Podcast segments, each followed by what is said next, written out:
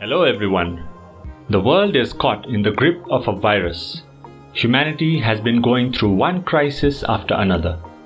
The current pandemic has laid bare the weaknesses of the present world order and also made evident the need for unity at all levels. Will we emerge from these crises? What is the future of humanity?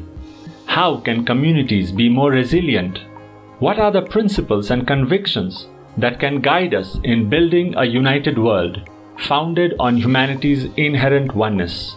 How can we be more hopeful? Join me as I reflect on these and many other questions